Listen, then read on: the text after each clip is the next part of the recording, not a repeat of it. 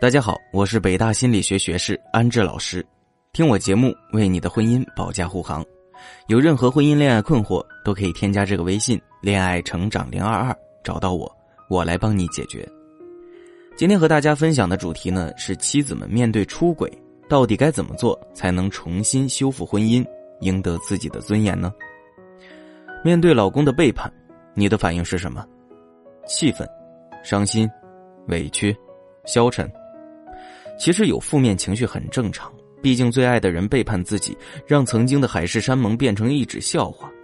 但关键在于情绪要有度，更主要的是要有面对问题、解决问题的思维。如果你一味沉浸在愤怒与悲伤中，放任自己被情绪操控，就会不由自主的焦虑、不安，甚至做出一些连自己都匪夷所思、后悔莫及的荒唐行为。就像我的一位学员小茹。三十二岁，是一名银行职员，结婚五年。面对老公出轨，明明不想放弃婚姻，想要留住老公，可她失去理性的行为，无一不让这段脆弱的感情加速毁灭。到头来，她自己都分不清楚，她是在留住老公，还是在亲手为小三腾位子。细数她的所作所为，几乎踩中了婚姻修复的大部分雷区。第一，对老公恶言相向，歇斯底里。突然发现，一向和睦、对自己恩爱有加的老公和一个哪哪都不如自己的女人好上了，的确让人难以接受。但小茹盲目把自己的怒气发泄在老公身上，还各种言语攻击，她的举动不但不会令老公产生悔意，还会把原本就不多的愧疚消磨殆尽。从心理层面分析，小茹的这种行为很明显是自尊心受到了伤害，在她的意识中，她认为第三者比自己强。同时，自己又在婚姻中付出了青春时间，还为老公生了孩子，到头来却被抛弃，自己的人生太失败了，非常的不甘心。第二点，与第三者动粗，分离第三者的过程中，暴力行为是最不明智的，有的时候原配的强势甚至会成为小三上位的利器。当老公为了逃避小茹，开始晚上不归家了。这就像触动了小茹的逆鳞一样，被激怒的小茹不但跑到老公的公司去闹，还上门去第三者家打人，做了很多疯狂的举动。她觉得是第三者破坏了她的家庭，就该受到惩罚，可是却忽略她的行为带来的一系列负面的影响。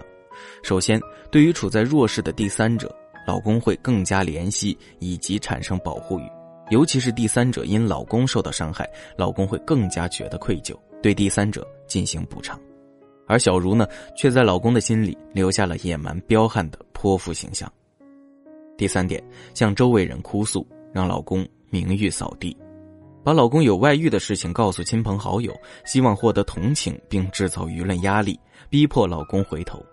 但这样的做法恰恰会让对方产生逆反心理，严重的反而会破罐子破摔，一意孤行了。因为在老公看来，他知道自己的行为是有违道德的，也会很在意自己的声誉。当自己的丑行被公之于众的时候，很容易就选择离婚来逃避自己的责任，把锅甩给妻子。通常会说妻子不理解自己，不关心自己，不会教育孩子，跟老人合不来等等。自己的行为也是被迫的无奈之举。小茹呢，当时就在气愤之下，把老公有外遇的事情闹得人尽皆知。大家都在背后戳老公的脊梁骨，压力和羞愤之下，老公对小茹的感觉只剩下厌恶和反感。第四点，用自虐甚至自残对老公进行威胁，企图用自虐甚至自残的行为来博得别人的注意和关爱，是典型的不自爱的表现。一个自己都不爱自己的人，又怎么能得到其他人的爱呢？可惜啊，小茹并不懂得这个道理。她不吃饭、不睡觉，甚至吃安眠药，无非是想用这种极端的方式获得老公的关注。她认为自己受伤了，老公怎么也得关注下自己了吧？但其实呢，在这场她用生命做要挟的闹剧里，老公感受到的是道德上的压力和他扭曲的心理带来的压抑，本能的就想远远的逃开了。生活中和小茹一样犯了同样错误的人比比皆是。面对婚外情，他们的第一反应就是发泄情绪，而非冷静的解决问题。我们看到过很多新闻，那些暴打第三者和老公大闹的原配，得到的不过是吃瓜群众的议论、老公的厌弃以及家庭的破碎。听到这儿呢，妻子们可能觉得太憋屈了，老公都这样了，自己发泄点情绪都不能，最后搞得却像是自己错了一样。我想跟大家说的是，绝对是老公做错了，他的任何理由都是为自己错误的行为刷一层保护色。但是呢，以上你的几种行为对于婚姻来说更是错上加错的，这种一哭二闹三上吊的本能反应只会加速婚姻的破裂。当你不得不面对第三者找上门的境遇时，该怎么面对？该怎么面对才能迅速扭转弱势局面呢？先添加微信“恋爱成长零二二”就可以找到我，我来帮你具体分析问题，让你摆脱第三者带来的困局。想要修复你们的婚姻，就像是生病了去医院做诊断，先要查出真正的问题，然后才能对症下药，药到病除。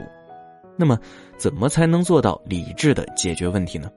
心理学研究发现，当在婚姻中遭遇背叛，心理修复通常有四个阶段：退行期、接受期、反思期和修复期。第一阶段是退行期，指的是你刚刚遭受到背叛打击，整个人会出现退行的现象。通俗点说，就是原本你是成年人，却出现了儿童行为状态的现象。比如说，你无法照顾好自己，像孩子一样需要爱，变得很脆弱。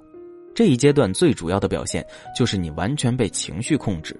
面对痛苦、折磨、伤心、难过、无助、自责、焦急等负面情绪束手无策，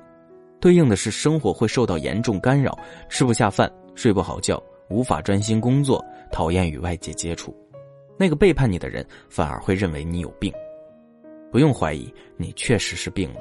你的心理遭受了巨大的创伤，这是非常严重的心病。所以，这个阶段有这些情绪是正常的，不要用一些非理性的行为去对抗它。第二阶段，接受期，也就是接纳自己有这些情绪，进而接纳老公背叛的现实。要明白，那些情绪是来提醒你的，提醒你需要去看到自己内心的一些需求。从心理学的冰山理论来讲，情绪的深处潜藏的是人内心的需求和没有得到满足的期望和愿望。所以你要去看看自己每一种情绪背后到底是什么需求，比如说，愤怒是在提醒自己被欺骗了，自尊心受到了很大的伤害，而不是用一些行为去表达愤怒，比如手撕第三者、对老公大吵大闹的报复行为。愤怒也是在告诉你，你需要做点什么来向另一半表达你的需求和底线。如果你一味的隐忍和沉默，另一半可能会认为你在默许他的背叛，你是可以适度的表达愤怒的。第三阶段是反思期，也就是婚姻的选择阶段，这是最复杂的一个阶段，因为左右这个阶段的因素太多了。一方面要看对方的态度，一方面也要看自己的内心。当婚姻遭遇了背叛，就会有各种矛盾纠结产生，